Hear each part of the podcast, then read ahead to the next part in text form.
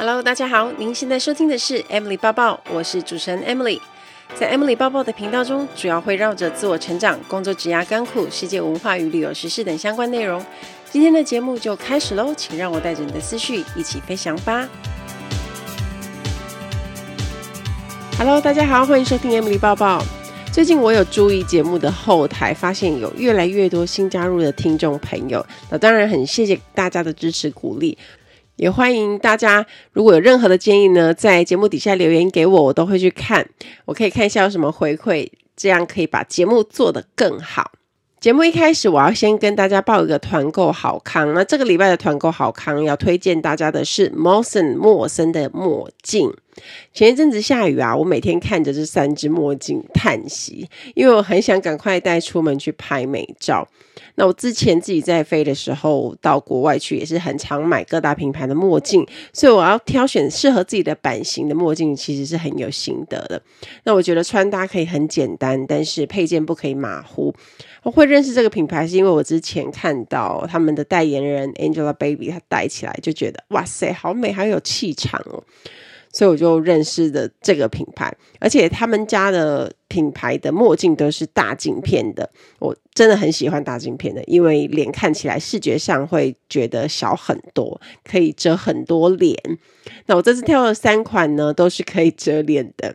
有一只是经典全黑胶框的眼镜，那黑色墨镜是很多人喜欢，因为它比较帅气有型，不管是男生女生都能驾驭，满满的那种时尚气场。所以我们看很多欧巴他的机场穿搭几乎都戴黑色的墨镜，简单的穿一件 T 恤跟牛仔裤，戴上一只黑色胶框墨镜，就会瞬间觉得自己自信爆棚。那如果呢，你觉得自己没有鼻梁就撑不太住胶框的人，你喜欢墨镜有鼻垫的朋友们，那有一只镜面无框感，戴起来呢很优雅精致的造型墨镜，也非常有质感，很适合柔美甜美系的女生。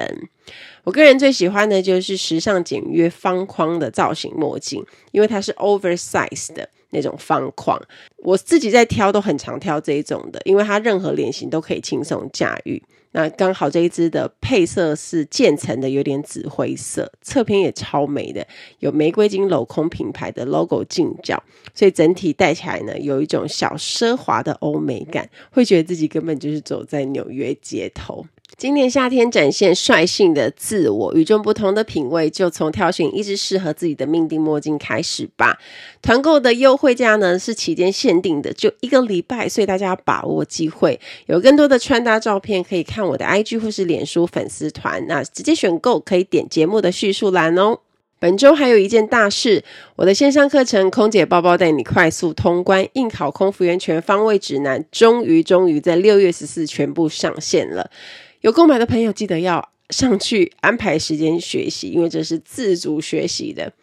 从去年开始筹备，一直到上线，大概花了有八个月的时间，一直到现在才有真的松一口气的感觉。那欢迎大家，如果在学习上有任何的问题，都可以直接发问。那我安排的作业呢，也请大家尽量做，因为有输入就要有输出，这样才知道自己到底吸进吸收进去多少。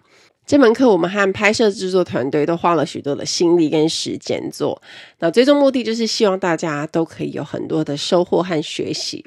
如果喜欢这门课呢，也欢迎大家在好学校页面帮我留下课程评价跟学习心得，也让还没有购课的朋友可以参考哦。再次感谢大家的支持，那我也希望下半年开始有更多的航空公司可以释出职缺，让这门课可以真正帮助更多向往航空业的人达成目标。最近很多人都在讨论志玲姐姐的书《刚刚好的优雅》，光看书名就觉得很适合她。那一直以来，她给人的形象就是温柔甜美又 EQ 高，所以由她来谈优雅是很适合。我也很好奇她是如何一步一步成为现在的她。那在演艺圈这么多年，她从模特儿到变成三金主持人，背后付出的努力，大概也不是常人可以想象。而且我觉得她令人印象深刻的是她。在媒体上的得体应对进退，那长期以来一直在脸上保持笑容，都非常的友善。那面对各种舆论啊、攻击呀、啊、质疑呀、啊，都很淡然。我想这些都是他常年累积下来的功力，所以那时候看到他出书的讯息，我就立刻订书了。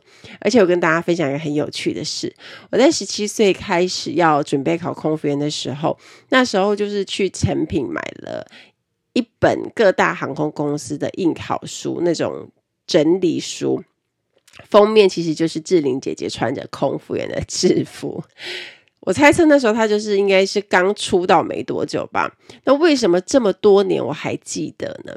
其实原本我根本买的时候我还不认识他，那我也没有在意过封面是谁。直到后来他在台湾大红了以后，我整理书的时候发现，天哪，这不是志玲姐姐吗？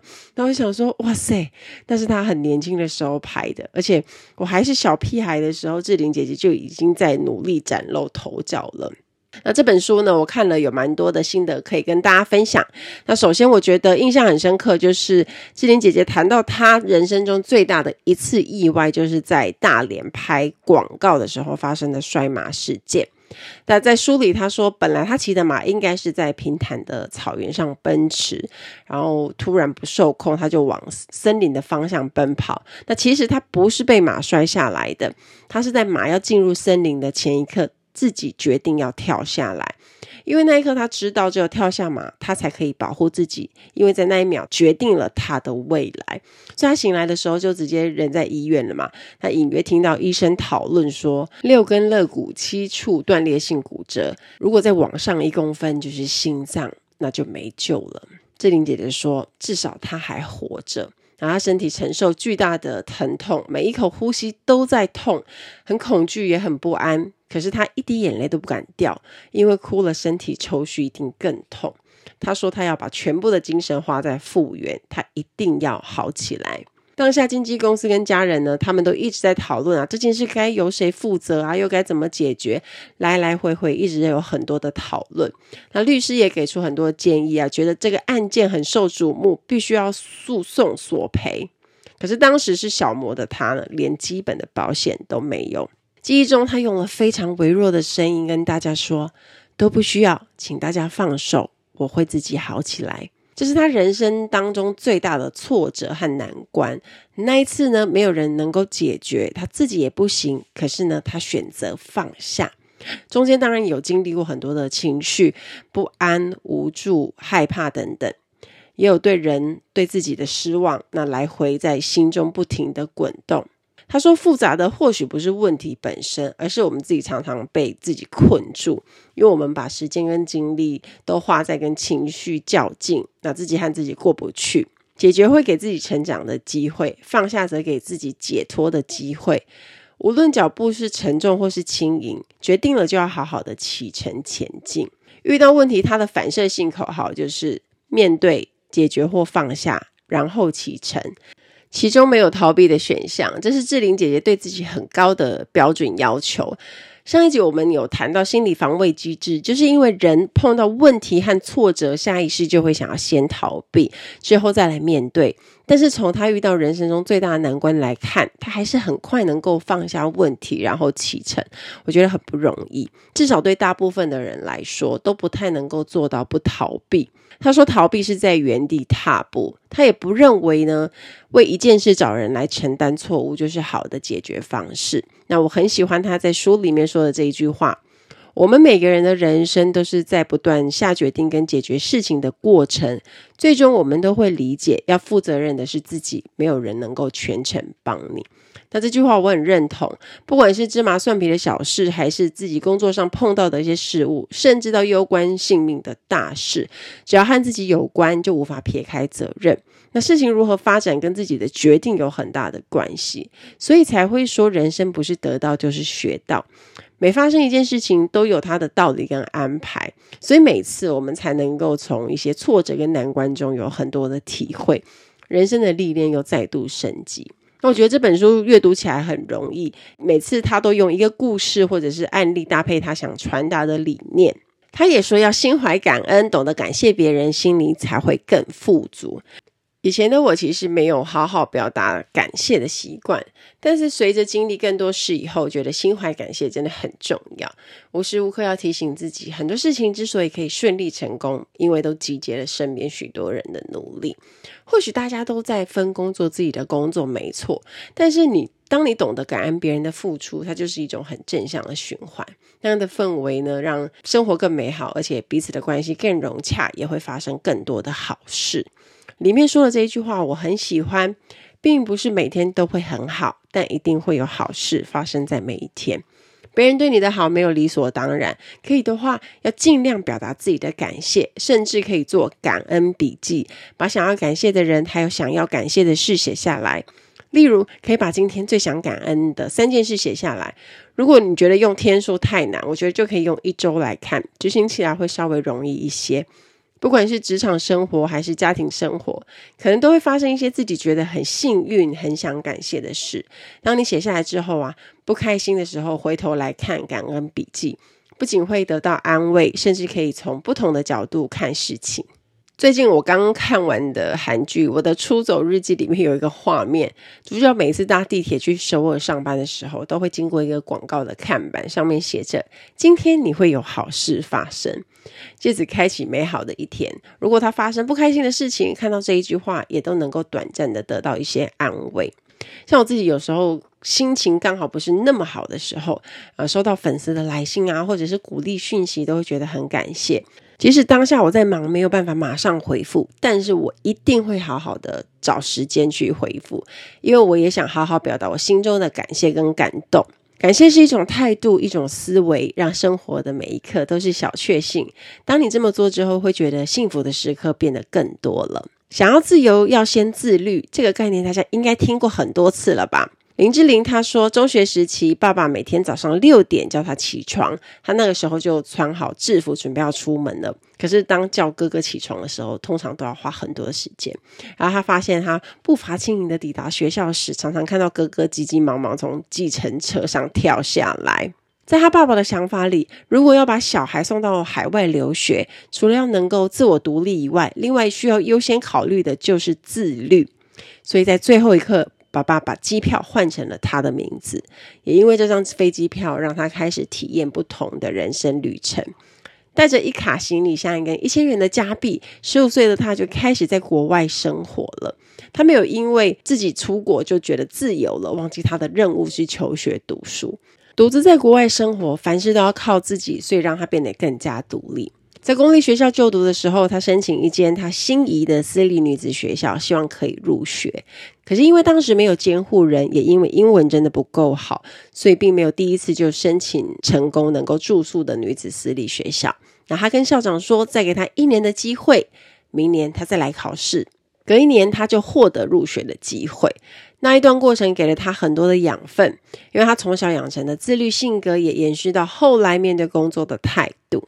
那他用的方法跟我之前在节目中谈过的很类似，就是你先设定大目标，接着再分成几个小目标，循序渐进，这样就不会因为觉得太难，充满挫折感，一下子就放弃。例如，你给自己一年的时间甩掉脂肪，那你就要排每周的课表，包括运动啊，还有怎么做饮食搭配。你先求每周做到，持续做，之后就能够变成一个月、两个月。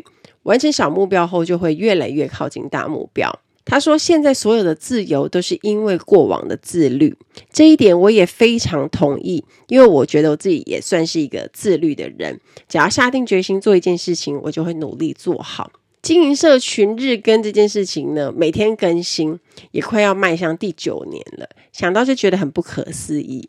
持续写作、创作这件事也是一种自律。”我非常能够体会习惯养成这件事很重要。离开航空业快要两年了，我对自律也有更深的体会。要不是之前累积的自律，我我觉得我自己大概也不敢离职，也不会想要自己当自己的老板，因为我不知道自己能不能做到。但是因为之前有坚持跟努力的过程，那我有自觉跟自我期许，也够了解自己，所以当我在下人生重要决定的时候，就能够更果断、更有自信。Ladies and gentlemen, welcome on board. This is In-flight Service Manager Emily speaking. 欢迎来到航空小知识单元。那今天的航空小知识，我们要讲一下比较特别的东西，叫做 Open Day 或是 Assessment Day。这两种都是面试日的意思。那一个 Open Day 是指的是公开面试日，Assessment Day 指的是邀请面试日。那通常呢，外商航空都会用这样的模式，像之前呃阿联酋航空公司、卡达航空公司，还有全日空也都有用过这样的模式。Open Day 非常特别，通常航空公司都会选择在五星级饭店举行。那因为它没有限制，所以你只要穿的还不错，你就是吃饱走过路过，你都可以走进去参加考试。那以前我们参加的时候，它都是举行一整天，然后会有两位考官在现场，然后你就直接去跟他哦对话，很快的让他看看你，然后你看看你能不能通过。如果你有通过，你就会继续考下去。以前我考阿联酋跟卡达都是在台北参加 Open Day 的，那他们都会是在比较大的饭店举行，或者是商务中心。Assessment Day 呢是邀请面试日，它指的是你一定要先寄履历，先在网络上在他们官网上报名。当你通过了第一阶段的评审之后，他就会获得一个通知信，那个通知信就是 Invitation，还邀请你去参加他的 Assessment Day。Assessment Day 呢，就是比较复杂了，因为它那一整天要考很多的东西，可能要考团体讨论 （group discussion），要考一些比较深入的团体讨论 （case study），还有那种辩论啊，或者是 role play 角色扮演。因为每个航空公司他们有自己常用的关卡，那像外商航空公司这几种都是常见的。那在二零一零年我考国泰航空公司的时候。我们是也是拿到邀请函去参加当天的考试，我记得也是在六福皇宫考的。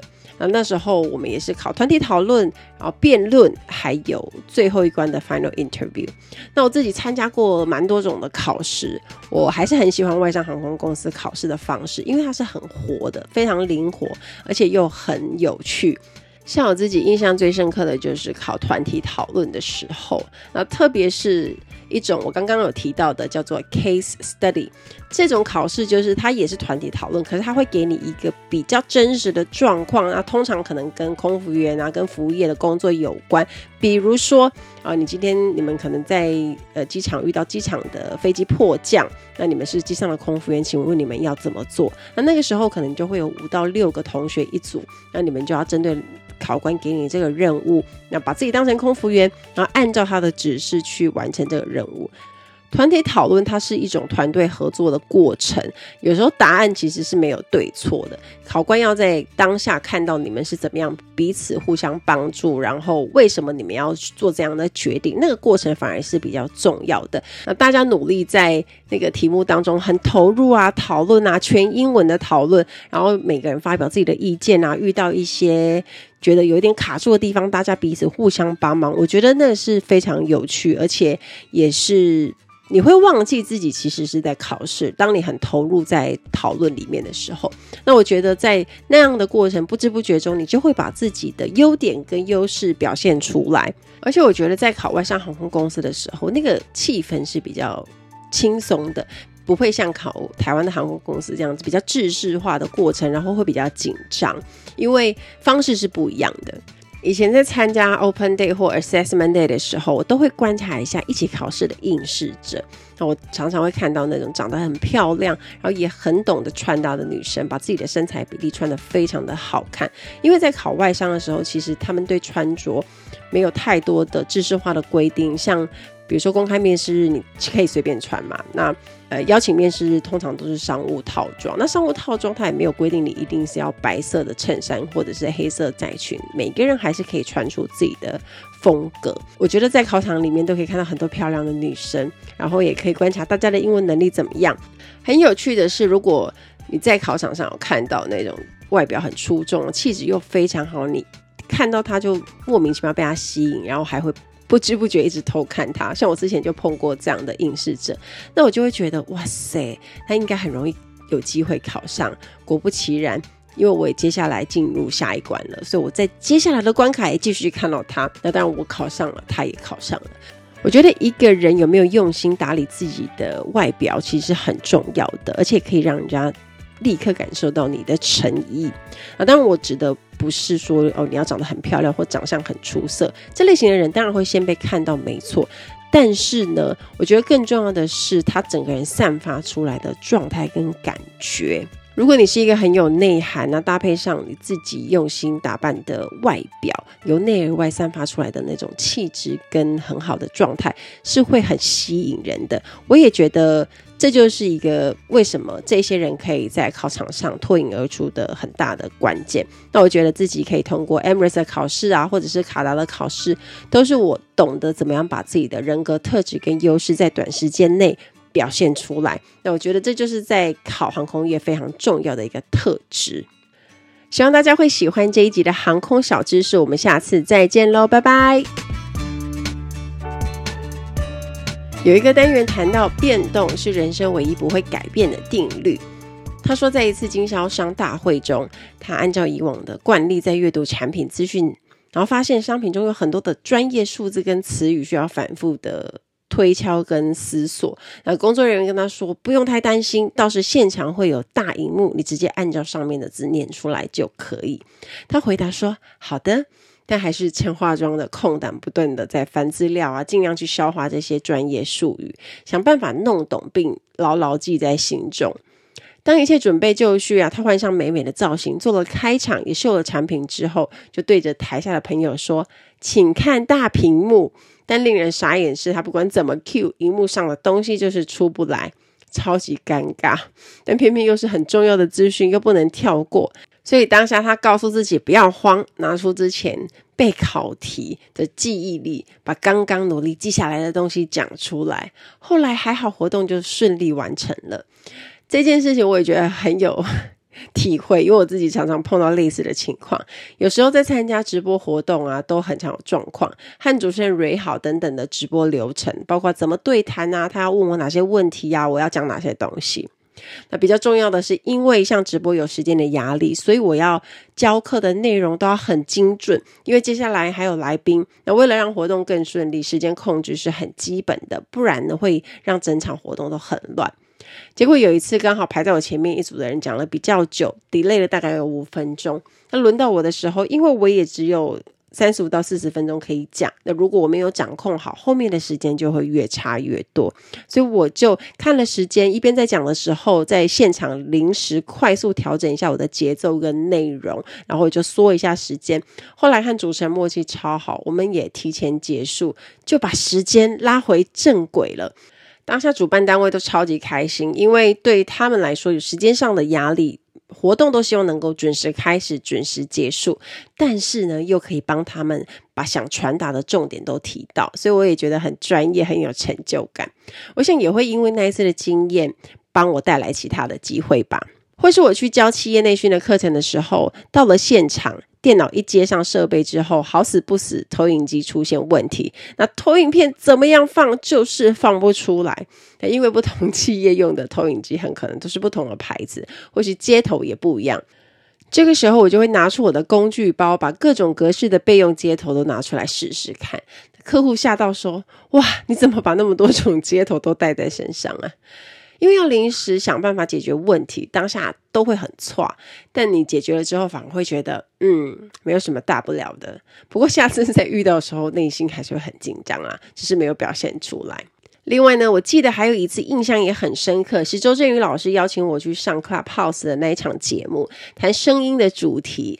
因为我有在开 Podcast 节目前呢，为了要更认识自己的声音，知道怎么掌握，就去上了老师的知识型网红声修班的课程。老师要我去谈学习心得。在节目讲到正热烈的时候，周正宇老师声音忽远忽近，那我就想说他应该网络有状况。后来他竟然整个消失了，消失在。线上 当下我也吓到了，不过我知道老师现正在努力想办法回到现场，所以我就马上扛下主持人的工作。因为线上还有其他的听众，总不可能就这样不出声音等老师来吧？虽然我有一点点慌张，就是紧张，我没有表现出来，但我还是尽力主持，继续谈声音的话题。后来呢，几分钟老师回来了，立刻开玩笑说：“哇，这真的是对 Emily 的随堂考诶，还好没让老师漏气。”有做好自己该做的事，像这些意外跟变动都不会是可以预期的。没有百分百不会出错的舞台，即使是彩排过也一样，还是有可能会有临时状况。表演的舞台如此，人生的舞台更是，总是充满了许多的变动。大家应该在这两年因为疫情有更深的体会。尤其是工作有大变动的人啊，一定觉得更有感触。危机代表着变化，即使只有百分之一，那其实对我们来说都是机会。只要把自己随时准备好，即使遇到危机，都能够从容的面对，并把危机化成转机。最后一个单元是我想特别跟所有女性听众分享的：认真活在每一个现在，不要做一个被年龄支配的女人。林志玲说：“她也怕老，不过既然没有办法逆龄，就要想办法保鲜。没有办法把时间当敌人，那就试着当朋友。希望时间可以让她成为有故事的女人。所有的女生应该都很希望自己是一个让人愿意相处、愿意放在心中、愿意被记得的可爱女人。那虽然青春很快的就会消失了，但经过时间的洗礼，我们会换来更成熟、更有智慧的圆融跟淡定。”我有时候会突然很感慨，觉得自己应该在更年轻的时候就开始做一些人生规划跟安排。比如说呢，我可以在一开始在 Emirates 的时候就要努力写文章啊，做一些记录，我应该可以留下更多的东西。然后到了三十几岁，我一定还可以完成更多的目标。